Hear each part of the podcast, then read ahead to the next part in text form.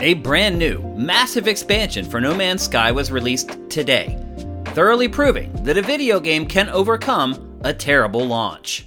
Good morning, good Thursday morning to you. I'm Shane Satterfield from Sifted, and this is Good Morning Gaming for April fourteenth, twenty twenty-two. The show is in our patrons' feeds bright and early every weekday morning.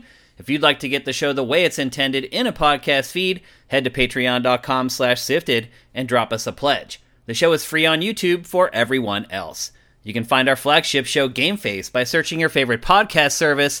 Please give the show a review if you can. So today, a gigantic new update for No Man's Sky not only was announced, but it was also released. It's called Sky Outlaws. This latest update lets you become a space pirate and smuggle goods, recruit wingmen, and much more. It also revamps space combat, adds the first new class of starship since before the pandemic, and so much more. Who could have ever seen this coming back in twenty sixteen when the game launched and everybody wanted Hello Games Sean Murray's head on a pike? While it managed to deliver a massive procedurally generated galaxy with thousands of planets and creatures, players were angry that there was no multiplayer, the gameplay was repetitive, and it seemed to lack any sort of overt story or goals to achieve. No one would have blamed the studio for polishing up what was there and moving on, but that's not what happened. At all. After admitting that the studio fed into the ridiculously ambitious marketing, and ultimately the game failed to deliver on those promises, Hello Games went back to work. Since then, the game has received multiple free major content updates that have rectified the previously missing features: multiplayer, surface vehicles, base building, space fleet management, cross-platform play, virtual reality support. They've all been added since. There was the Foundation update, the Pathfinder update, the Atlas Rises update, Next, Beyond, Origins, and on and on. Now we're getting this new Sky Outlaws update, and it's no less substantial than the others now six years on from release. It's impressive and kind of astounding, to be honest. It's also a masterclass in how to revive a dead game. The studios behind Marvel's Avengers and Anthem should take note. Both games could have been similarly rescued, but it appeared that all the post-launch decisions were made around the economy and finances of the games instead of just getting them right. All the updates to No Man's Sky have been free, and they've been substantial. With Marvel's Avengers and Anthem, it always seemed like we were getting half-baked promises and then even less baked deliverables. If you're trying to curry back the favor of fans, No Man's Sky is how you do it. Once the fans are back on board, then you can start thinking about ways to create content that can generate more revenue, but you have to win back their hearts and minds first. Hello Games' rehab project has been so successful that it also announced today that it started work on yet another impossibly ambitious game. It claims that most people would think it couldn't be built with a one thousand person team. Rewind back to twenty sixteen and the launch of No Man's Sky, and this announcement would be laughable. Imagine if I told you, a month after this game released in twenty sixteen, that in twenty twenty-two, Hello Games would say something like this, that it's going to work on a game that most people think would take a thousand men to create. You'd laugh me out of the room. Call me crazy, but after what the studio has done to No Man's Sky post-launch, it actually has me confident that Hello Games can actually deliver on this ambitious new project. It has changed my mind, not only about No Man's Sky, but also about the capabilities of Hello Games. You think BioWare would like something like that right about now? It sure would. So, if you launch a game and it falls on its face, it's not game over. If you respect your customers and you're honest with them and work hard, you can actually turn things around. It's the games and studios that focus on the bottom line first that are generally doomed for good. And now for a couple more stories from the top of your sifts. In one of the all-time most embarrassing gaffes in a period of a few years that has been filled with embarrassing gaffes, the E S A, the nonprofit in charge of E three, and the nonprofit that lobbies Congress for laws that are beneficial to the gaming industry, forgot to renew the U R L for the official E three website. Today, if you went to e three expo dot com, there was a message from GoDaddy saying that the U R L was up for sale. Now, luckily, GoDaddy provides a twelve-day grace period to resecure U R Ls. So, after the story broke on a couple message boards, and honestly, this was not reported by anyone in the press today, but after it hit social media and hit a couple message boards, the E S A was alerted to its huge mistake, and it went and re-reserved the U R L, and now the E three website is back up. Otherwise, if it weren't for social media and these message boards, though, anyone could have bought the U R L the E S A has spent decades driving E three traffic to. You could have snatched it up and then approached the E S A and told them, hey, I want tons of money for this U R L. And there's nothing the E S A could have done. Who is running that organization? It has just been one blunder after another. While I do not think that you can just get rid of the E S A entirely, it needs new leadership, it needs fresh blood, it needs people there who are a little bit younger and understand how the modern internet works. Embarrassing. A digital-only QuakeCon is happening this year. It will run from August eighteenth to the twentieth. But in bigger news, Bethesda has committed to an in-person event in twenty twenty-three. It's also great to see that the publisher, after being purchased by Microsoft, will still have its annual fan convention.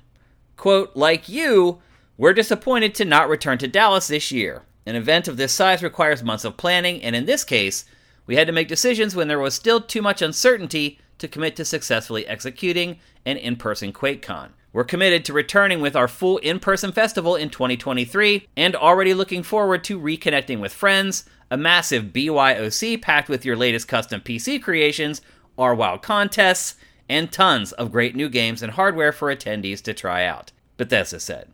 It did not offer any details on what the digital event in August will entail.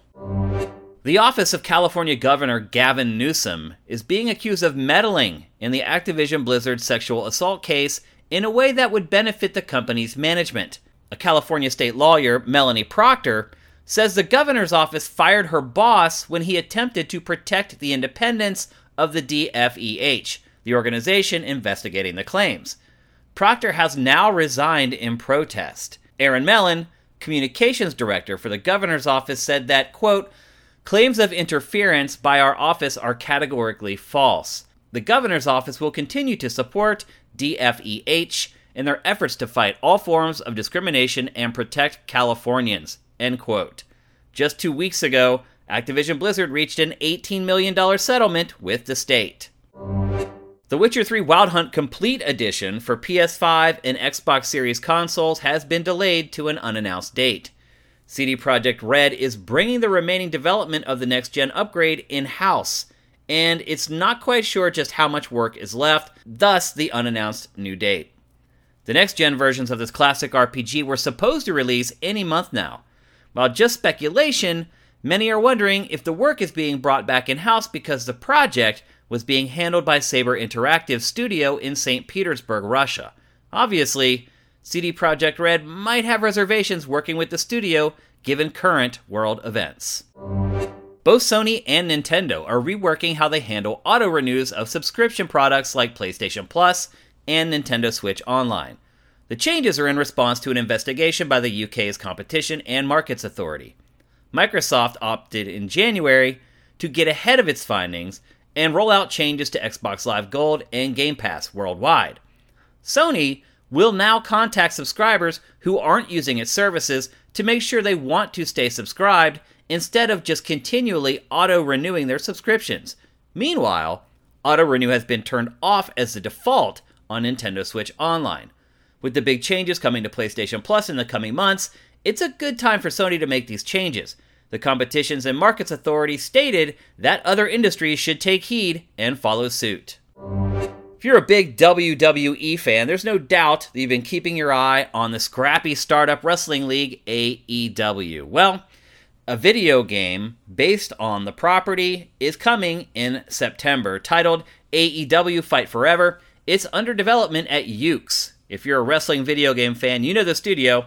It's responsible for some of the better W W E games released under the T H Q banner, but it's also responsible for some of the later, more average releases. However, it was not the studio behind the disastrous W W E two K twenty.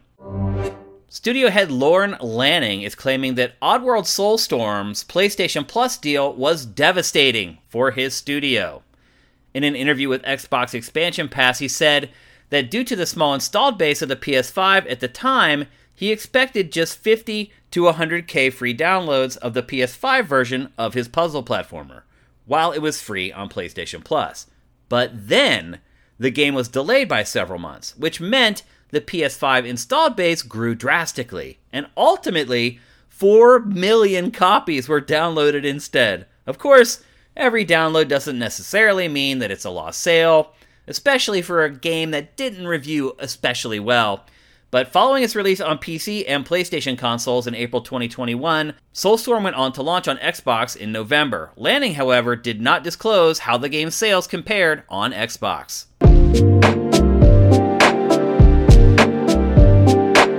Let's take a break, and when we come back, we'll tackle today's boss fight.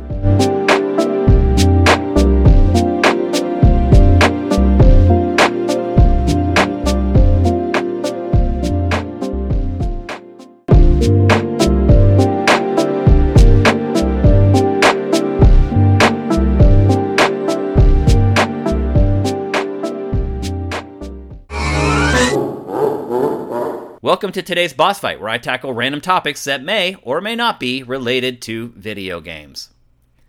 If you spend a good bit of time on the internet or engaged with video game Twitter, you've undoubtedly heard reports the last few weeks of Xbox Series X remaining in stock for quite some time after being restocked at major retailers. While it's still eventually selling out, the consoles aren't being snatched up in five minutes like they used to be. One recent restock at Walmart lasted a couple days. Restocks are also more frequent of late, denoting that either production or shipping slash supply chain issues have been somewhat resolved. Xbox's Phil Spencer stated in February that he believed Xbox Series X would remain in short supply until at least June, but it appears that that timetable has been expedited a bit. So Xbox Series is readily in stock at digital retailers, but what does that really say about its business? If you listen to Spencer, everything is going about as well as it could be. He claims that Xbox Series X and S systems continue to sell faster than any previous generation of Microsoft consoles. But an analyst from Nico Partners, Daniel Ahmad, claims that Microsoft ended twenty twenty-one with its Xbox Series family of devices reaching cumulative sell-through of ten point three million units, or on par with the previous generation Xbox One cycle. Financial consulting firm Ampere claims that cumulative sell-through for Series S was actually ahead of Series X at the end of twenty twenty-one because Microsoft was able to manufacture more of the lower-powered console. So a lot of this is anecdotal evidence, but there's one thing that does not lie or mislead, and that's the market. And the market to look at for a true clue on how things are going is the resale market on places like eBay. Right now, Xbox Series X consoles are selling on eBay from just five hundred fifty dollars to five hundred seventy dollars. Now for reference, after tax, I paid five hundred forty-seven dollars for mine from Amazon. So they're basically going for retail price.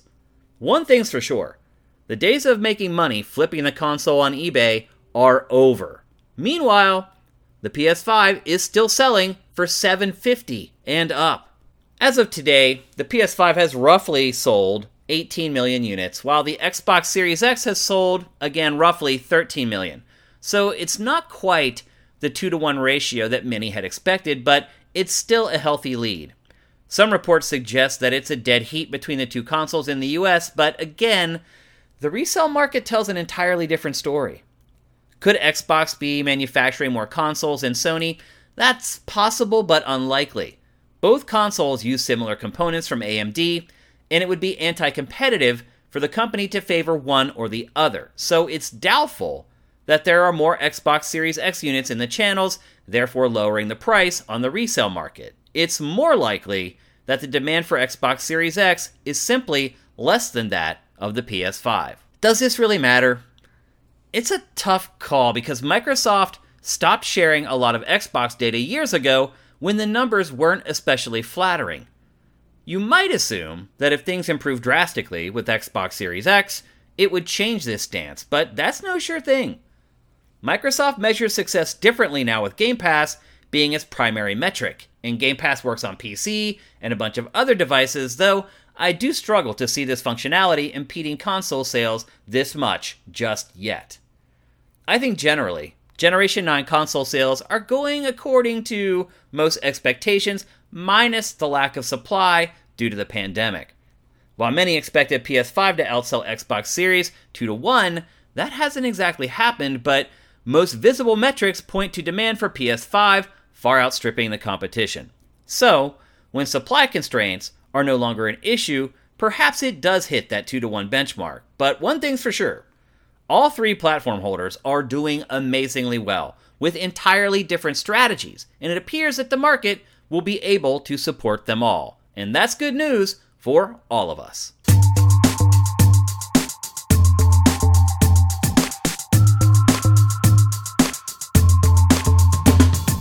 Thanks for listening to Good Morning Gaming. I appreciate every single one of you who listens to G M G.